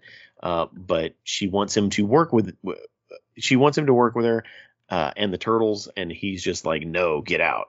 Uh, as as he's throwing his little temper tantrum, an alarm goes off, uh, and that's because the turtles have followed Zodi into the building along with a like what looks to be a floating droid that was there mo- uh, monitoring the building for the EPF.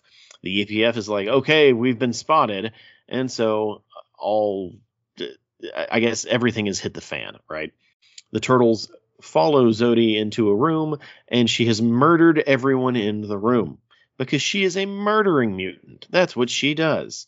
Uh, a, a fight breaks out. They chase her down a hallway. Uh, she is pretty formidable because she's able to take on multiple turtles at a time. She falls out a window. The turtles follow. Uh, they're attacked by the EP, EPF uh, and are hit with a bunch of trank darts. So they immediately have to flee back into the building. The EPF is like, call in reinforcements. We thought it was one mutant, but it's actually five. Things are bad. Uh, Baxter's like, we got to lock down the building, and Donatello has been incapacitated. Uh, we oh we Raphael gives a monologue about um, always being under uh, under fire. Everyone is trying to kill them, uh, and our enemies are just getting stronger. Uh, Zodi is is uh, revealed to be roaming the hallways of uh, TCRI, and Baxter and April are trying to figure out what to do next. Donatello is completely incapacitated. That is book one. Uh, so it's quite an exciting an adventure. Uh, what you got? This just feels like a more violent. Uh, let's lock the sensors in the closet 2K3 episode. Okay, okay, I I I can feel you on that. You know, because because because Bishop's here. um, Bishop and Baxter. It's yeah, yeah. Pitting Um, those I- two against each other is cool. I forget what, and this isn't this isn't Bishop's first appearance in IDW. No. Okay, it's been a while since we've gone back, so I'm just trying to remember where we encountered him uh, before. Yeah. Uh, I don't know exactly where we encountered him before this, but he's this is definitely not his his debut. Yeah. Um, I mean, it just has all the, the feelings of 2K3. You know, the the banter at the beginning with with Don and Mike, like, hey, you you know, you're the your your weapon's a stick. You know, you should try something different. And then, of course, Don hits himself, you know, in the head with with Mikey's nunchucks. Um, M- much like the the Bebop and Rocksteady mini, th- that element feels like uh like an onboarding conversation. Like this is an issue one. We have to show some bl- brotherly banter so people know that this is that kind of book, right? yeah, Uh, this is Zodi's first uh, appearance. yeah. And I was like, is this? I was like, okay, well, this is this is interesting because I wasn't expecting a new character. Uh, it turns out this is not the first time we've seen Detective Lewis and uh, Colonel Knight. The only debut we have here is Zodi, and I'm gonna say I really like Zodi a lot. I do too. Um, and the, the whole th- the whole time, I I can't think when you say Detective Lewis and and uh Knight, I was like Michael Knight and, and Lewis. I just can't can't get out of the pop culture head. Is anybody does, does- Bishop drive a talking car? No, Nope. no, that would be cool. But this is a very interesting character. It's like um, Zodi's like um, no, she's not shying away from killing. That's for sure. I mean, there is just some there's there's some blood and there's lots of it. She she reminds me of like a Catwoman.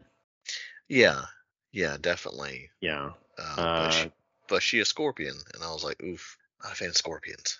Yeah. Uh, any nuggets before we move on? Because we still have three books we got to do. Um, I mean, there's not really there's not really room for nuggets because they're in a they're in Baxter's building. So Nakatomi Plaza. Yeah, yeah, you know, it's just not a lot going on. Yeah, well, like there's a lot going on. There's a lot of parties at play here, uh, with with you know the EPF and and the uh, the police and Baxter and Null and April and the Turtle. Like everything is just kind of coalescing into this this much bigger fight than any of the parties involved was expecting, which is always a it's always a recipe for fun when none of the parties are prepared for what's going on. Yeah. Uh, let's then let's do book two then. Okay. Uh, the book starts with the turtles carrying Donatello up sta- up the the stairs in what looks to be the foyer, uh, and the EPF trying to break into the building. Uh, Bishop is is pushing a narrative that this is the beginning of a war between humans and mutants, and we have to win this battle. Uh, otherwise, it could mean the end of humankind. He's just really, really talking up the idea that this is a war, and uh, Detective Lewis is like, "Calm down. This is if if it is." We need to handle this as professionals, and he is not. He is completely off the rails, which is, you know, of course, his character. April and uh, Baxter are kind of working together, but not working together. They don't want to. Uh, the EPF breaks into uh, the the first floor, and they're met with smoke bombs and turtles just knocking the, them out, and Zodi just murdering everyone. Uh, they're not working together, but Zodi's like, "Hey, we're kind of we're not on the same team, but we have the same goals, so we should probably watch each other's backs." Despite me being a murderous mutant, right? Uh, it's revealed that Baxter has a, a suit of basically a armor uh, or what looks to, looks to be a, a stormtrooper costume that he's halfway in into uh, as kind of a protective force. Uh, he gets on the phone with Bishop and uh, talks break down very quickly because Bishop knows that Baxter Stockman is going to betray him. Uh, more fighting, more talking. Uh, April and Z- Zodi meet, uh, and, but conveniently she does not kill, which is I guess good for us. Uh, Zodi tries to jump off the building, but is attacked by a defensive floating uh, ball that is there from uh, Bishop, which establishes that all parties are trapped in the building. All characters that we you know are trying to escape and get to freedom are is trapped. They're they're trapped and they're surrounded by the uh, the EPF. Baxter saves saves Raphael, uh, and Michelangelo and Zodi get back into the building. Zodi is now uh, in handcuffs. Baxter is in his big armor suit. Everyone is trying to regroup to figure out how to get out of this place. Donatello is still incapacitated. Raphael loses his temper, punches Zodi in the mouth, which is kind of a theme of this book of, of, of, Raphael not handling things the way they should be. He is dead set on killing Zodi. Book ends. Uh, this this book does a really good uh, job of putting all of our characters into the situation that they're going to be in for this story to happen. So obviously, everyone inside of the building that is trapped in there needs to work together regardless of what team they think they're on. So that means April, Baxter, the Turtles, Zodi, they all need to work together and this book is the one is the one that puts them together on that team. It also establishes that the EPF has this building on lockdown from the outside. Baxter has locked it down from the inside, but no one can get out and no one can get in. And it's it's kind of a stalemate and all all uh everyone needs to figure out what their next steps are. Uh it's getting tense. What did you think? It's getting very tense. Yeah. Um you know, it's like you're just like if you're not instantly hooked by these, there's there's something wrong. Like it's it's there's just the the the deliciousness of serialized storytelling. Uh, yes, yeah, that's a good way to put it. You know, um, and and so many people are, I think, they're ready to get to the point and all this other stuff. And I was like, no, you have to build on things. Just relax, relax, calm down, be yeah, here I for the ride. Oh yeah, I was I was just about to say that the pacing in in these four it reminds me of the pacing of the IDW book. Like we need to establish the problem, we need to establish what the characters are going to do. We then have to make a plan, and then uh, issue four is execution of that plan. And I, I like what they've done with all of the characters. I love what they're doing with Raphael right now. Yeah, because yeah. he he seems like he just wants to kill something, and Zodi is is the lamb that has been led to slaughter and it's been building up in both of these issues. And if you you know are following the IDW story it's kind of been building up for a long time. And uh, we find out why in the you know in the coming books. Uh, I I kind of really dig this. This is Bishop at his most unhinged and just the best the best version of Bishop. Just uh, just a like almost a zealot for you know government control and government uh, takeover of of, of things that he really has no business being involved in. Yeah, and, sticking sticking his nose, you know, where it doesn't belong.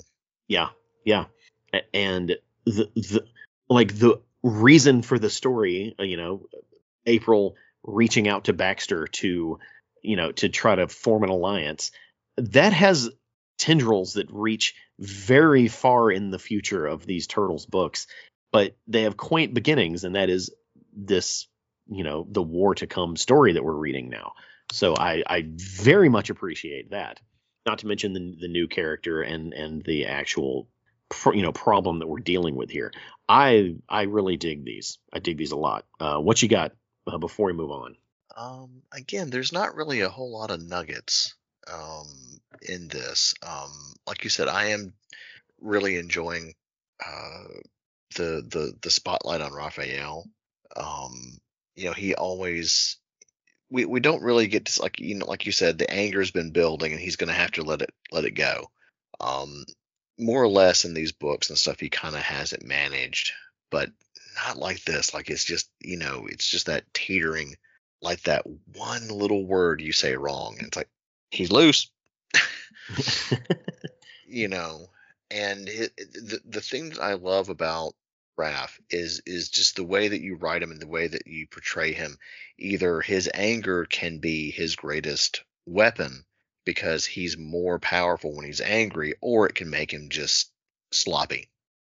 So it just Yeah. depends on which way they're pointing that, deciding to point that arrow and let it go crazy. Yeah, yeah, and uh, I, I guess my only complaint here is them not addressing the fact that Zodi has the pincer, has has like the the, the big scorpion tail, and it is not tied down in any way. Yeah, that is Like, kind of her- annoying. Yeah, her hands are tied, and that is supposed to keep her from attacking you with her giant, like her her giant uh uh, knife tail. Yeah, Yeah, that I don't mind them doing it, but at least address it. Yeah. And they don't address it at all. She just gets un, you know, she gets untied next issue, and she was clearly just she was clearly tied up and just letting them tie her up for the sake of there there being some peace, because she could have gotten out at any time, or she could have attacked them at any time. Yeah. Just just just appeasing their needs, whatever. Let's move on to book three all right. uh, Donnie is waking up finally. Uh, Baxter Stockman is at his his control panel trying to figure out uh, what to do next with the the uh, to to get his security system back online. Raphael is uh, ready to full on fight Zodi. He cuts her free so they can have a fair fight, and boy do they! He stabs her in the hand. Is that her hand? I think that's her hand uh, she she fights back. There's there's just a whole full on brawl between the two of them until they realize that Donatello's awake. Hey, uh, they of course realize that they have to work together. Uh, Bishop is sending men in through the elevator shaft, uh, despite Colonel Knight and uh, Detective Lewis not really being on the same page with Bishop. They formulate a plan which involves them catching one of the security balls that is floating around the building. Uh, Zodi gets it, touches it, and of course is electrocuted like she was last time. The theory is that the balls do not affect humans. So they have April touch it. She is not electrocuted, and boom, their plan uh, is now in, in in in place. Uh, let's see. Michelangelo and Raphael have to deal with the the bishop men or the the, the EPF that is uh, climbing up the elevator shaft, and that's a fun fight sequence that is very potentially deadly for everyone involved. Uh, right as the fight sequence ends, Baxter gets the security uh, system back online. Uh, April. D- They've decided to go with Zodi's plan, which is kind of kind of a rogue plan. April has to jump to the adjacent building and is shot at by Colonel Knight, only to be stopped by Detective Lewis. Uh, it the bullet nicks her as she is climbing on. You know, she has to then climb onto the roof of the adjacent building, and she runs off. We're not told what the plan is. Uh, Detective Lewis is like, I'm not participating in your rogue, crazy plan. You shot at a civilian. Uh, the turtles then have a come to Jesus meeting with Raphael finally uh, coming clean as to why uh, he's been so so on edge, and that's because he was alone when they first mutated. The brother, the other three brothers, had them, you know, had each other, and he Raphael was just on the streets by himself, which we did see in the first like four or eight issues, and that affected him in a way that the other turtles just didn't realize. Uh, Zodi, of course, is a is is really uh, sarcastic the entire time, uh, but as the book ends, we see reinforcements have arrived. Uh, so the the Raphael story has finally come to a head. We understand and we have we, we can we can empathize with where his anger is coming from, uh, but more importantly, he re, he's finally realizing that it is getting in the way of what they're trying to do, and that is get out of this building. Uh, they really leave this last book off in a, a really good cliffhanger. Like this is the penultimate issue. Stuff has got to hit the fan, and the fan is helicopters full of reinforcements. Uh, I dig it. What about you? It feels like Die Hard. I told you this feels like Die Hard. You know, it. it I I'm I'm here for it because you know who doesn't love Die Hard. Um, yeah. it uh, you know, I I love a good action movie. And when they do like little stuff like this, it just you know it's like well they're not they're not fighting uh, uh, apart from you know the new Scorpion mutant. Um, you know when they they get to fight you know kind of normal people. Uh, you know, I was like, eh, uh, these guys don't stand a chance. I, I, hope they have. I hope they have. Uh, uh, you know, all their health insurance is paid up and their coverage is good because uh, they're going to need it. yeah. if they just kicked all these guys down the elevator shaft, pretty sure they're either dead or paralyzed, which is just no. You don't see the other side of it, folks. All the collateral damage, all the other stuff. It's just like, you know, oh, there's a guy who's just working as security guard. And he's like, you know, gotta gotta gotta feed the family. And here comes Batman out of nowhere. I'm like, you know what?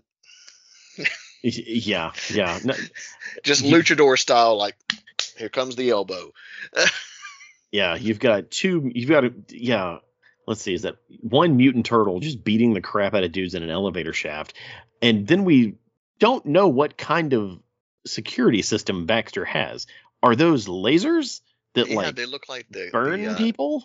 They look like the burning people lasers, not the uh, oh it'll set off a, a nice loud alarm. No, that's the slicer lasers. It yeah. has to be. Yeah. So are these dudes getting cut in half by lasers, a la Ghost Ship? Like, yeah, yeah, or or or or or even better, a la Cube, that weird uh, science indie science fiction movie from the turn of the century. Yeah. That's that's that's a real obscure re- reference, but not for kids. Not for kids. Uh, yeah. So there's a lot of bad things happening to regular people in these issues, but I guess I'm fine with that. Where is April going? Well, we'll find out. Uh, issue four. Uh, yeah. Okay, then let's let's hit up issue four. The backup is here, and they are attacking Zodi and the turtles on the roof. And by backup, we mean full on military, the the the military force, military might of the United States government is here to take this building over. Uh, and they're coming in through the ceiling, they're coming in from the ground, they are coming in from all sides. Everywhere. And everywhere. Ev- everywhere. Uh, and the turtles and Zodi have to take the stairs. Uh, Baxter decides uh, this is not going to go well for me. So All right. he, he he has his his armor suit on with a big gun on his back. Like he looks like War Machine without his helmet. Uh, there's a lot of fighting. Uh, let's see what else. Yeah, there there's a there's a lot of action here. Uh, okay, just when it seems like Baxter and the Turtles are kind of backed into a corner, they're saved by Roadkill Rodneys. Mm-hmm. Yeah, uh, that apparently were sent from Null. So Null has access to or, or have created Roadkill Rodneys, and the reason that they were sent is because April contacted Null when she escaped to the other building. That was the plan, uh, and it seems to be working. Null shows up with her forces and is able to quell the EPF and all of this, you know, SWAT teams and whatnot uh, outside, and they escape and Null is like, "Ha! I'll see you soon. I'm the winner here." Uh, Detective uh, Lewis finally admits, "Okay, we're at war. I will work with you, but you know, I, I don't really believe that it's as bad as you're saying. But I got to keep an eye on it, and I can only do that if I'm working with you." The the way they're able to convince Baxter uh, that this is a you know the, the way they're able to trick Baxter is they told him that April was hiding in somewhere else in the building when she was actually escaping. Uh, the deal was that they can then allow Zodi to escape with the information she was trying to get in the first place. That was the the deal. Like Null gets what she wanted. Baxter and the turtles and Zodi all get saved, and Baxter is tricked into letting his uh his technology leak to what is basically a competitor. It seems to have worked. Uh, the turtles are not successful in convincing Zodi to not be a murderer. She is very much a survival is everything. You don't need family, you don't need a group, you need to survive. And you're not going to save me, Mikey. I'm not going to change. I'm not that kind of mutant. So she is she's a deadly assassin and she knows it and she's not going to change and that is kind of a cool aspect of her character. Yeah. Uh, the the robots and everything that they that that uh, the EPF and and everyone has to fight has has uh, has Bishop even more on edge than he already was. So that's great. And finally, Baxter and April they do come to a consensus that we need to work together. We don't like each other. It's not great. Like this is not a great thing, but the new threats are out here, and we really need to be prepared for them. So sure. Uh, the turtles are home. Uh, Raphael comes to his senses and he apologizes and he then looks over and realizes all of them are asleep and they're not hearing his apology. End of the book. And and while the main story here is complete, we know what happened with the whole Die Hard situation here. There's a lot of chess pieces that are in play now that uh, will have consequences very far in the future in the IDW world. What'd you think, Jeff? This was a uh, fantastic conclusion. Um, you know, to all of this, and it's, you know, by the end of it, the turtles are just exhausted. They need they need rest, and I'm just like, you know, it's these little touches uh, to the book that you realize I'm like, hey, it's it's let's just go to sleep. We're exhausted. I was like, I'm dealing with all this crazy crap, you know, day in day out. I, I just want a pizza and a nap.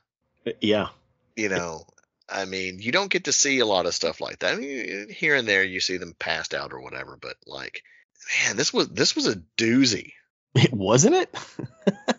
and you know, I like the dynamic, like you know, Michelangelo thinking, "Oh, well, this is another mutant. She's bad, but maybe I can, you know, turn the tide on that." And like, no, you're not going to do that, you know. And uh, y- you got to love him for trying. Uh, yeah, um, like in my mind, it's very much kind of like his relationship with Slash. Like when they when they met Slash, Slash was this monster, and by the time Michelangelo was able to you know create a relationship with him, Slash is a good guy, right? And he's he really t- tried to take the same tactic here with Zodi, and she's just like, "Leave me alone. Stop this. Stop being silly. Grow up." Yeah. Basically. Yeah. Uh, and it, it almost feels like not only is does Zodi represent like a turning, uh, like them ter- the story turning a corner, but also the relationships that the turtles have to have moving forward. They, they can't have these these innocent oh, we're not going to kill anybody relationships. It's like, no, this is Bishop wants to kill everyone. Baxter is fine killing everyone. Zodi and Null clearly don't care if people and or mutants die. Like they have turned the turned the volume up to 11 on the violence in this and the consequences in this. Uh, and I'm here for it. You know, what happened in issue 50? They killed the shredder. Like there are consequences to what happens. So yeah, yeah. Uh, I I really really liked this. It it's a very insular it, story, but at the same time it has huge consequences. This is exactly the kind of stuff that IDW is great at. Uh, I say both of the arcs that we read to, to, tonight or went over tonight, five out of five, 10 out of 10, 100 out of 100. Turtles at its best. Oh, yes, 100%. Any final thoughts before we move on? um, go and read these, like ASAP. I'm I'm never not excited to read an IDW book because this I'm gonna I'm gonna say it like this.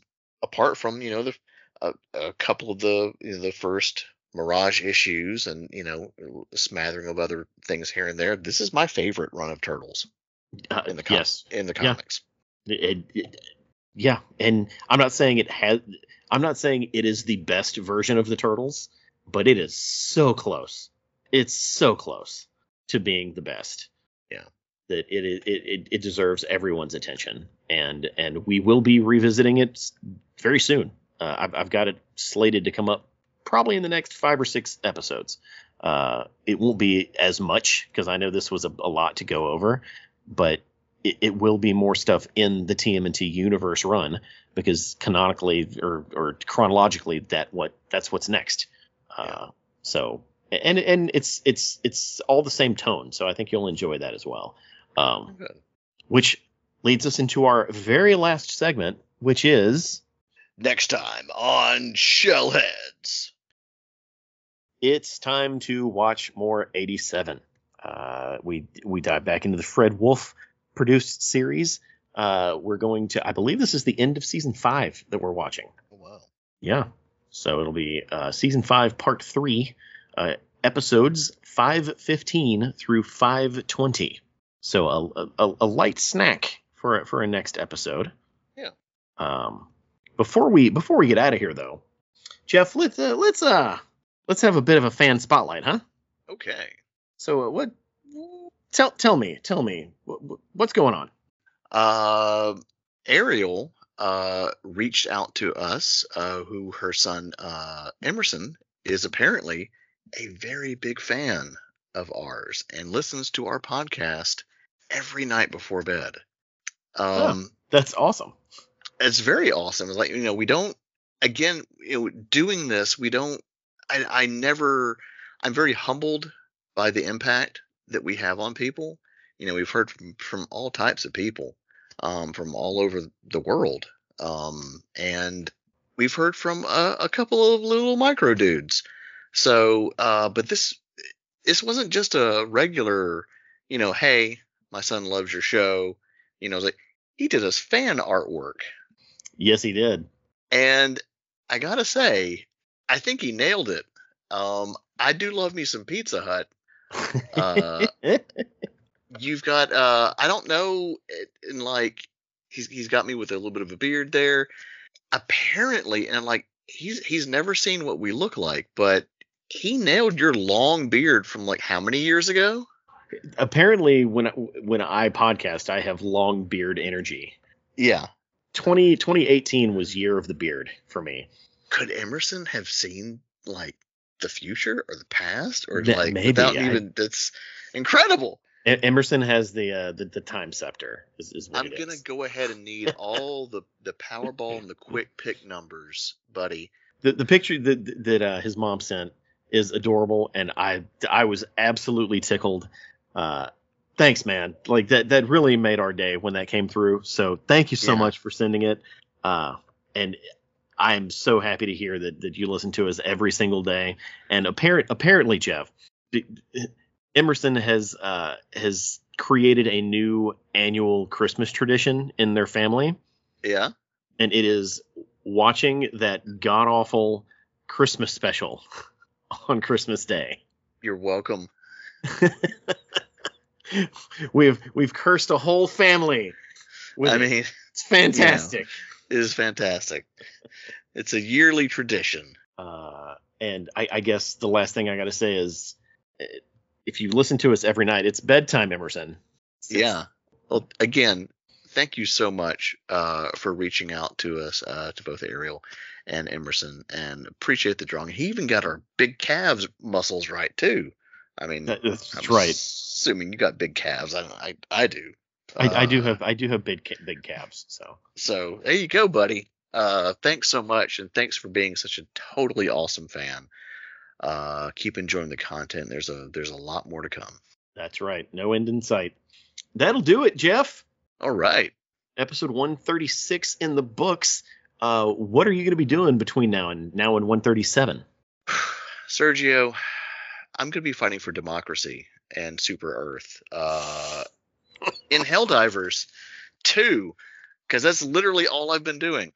Um, on our Warp Zone uh, Twitch channel, uh, we've got a lot a lot more Helldivers to come because it's it's just a guaranteed good time. There's so much craziness, but in the actual physical realm, I will be running the Warp Zone Arcade uh, as I as I always do. Um, we do events, birthday parties, uh, retro game restoration. Uh, we have retro and modern games to play PlayStation, Nintendo, uh, vintage arcade, uh, Neo Geo goodness. Um, if you're in the area, uh, in the Brandon, Mississippi area, please come out and game with us. Uh, we'd love to have you. There's so much stuff going on. Uh, each week we do flashback Fridays, then we do fight nights, and then we kind of alternate it. Um, there's always something going on. And if you're not following us on Facebook, Instagram, Threads, uh, and Twitch, please do so. Um, and you can, you know, you guys could uh, chat with me a lot when we go live. Um, thanks for the support. Uh, where are we going to find you, Sergio? You'll find me on the next episode, episode of Shellheads. follow us uh, on Instagram, follow us on Facebook, shoot us a message if you have a question or if you have a comment or if you want to just just say, hey, thanks for making the show. Or no, I'm not going to say that. I'm not. That's not staying in. Um, yeah, just shoot us a message. Message. Ask us a question. We'll. It's very likely we'll answer it on the show. So, uh, thank you for listening. Thank you for following along. Uh, I'm Sergio. I'm Jeff. And we're Shellheads.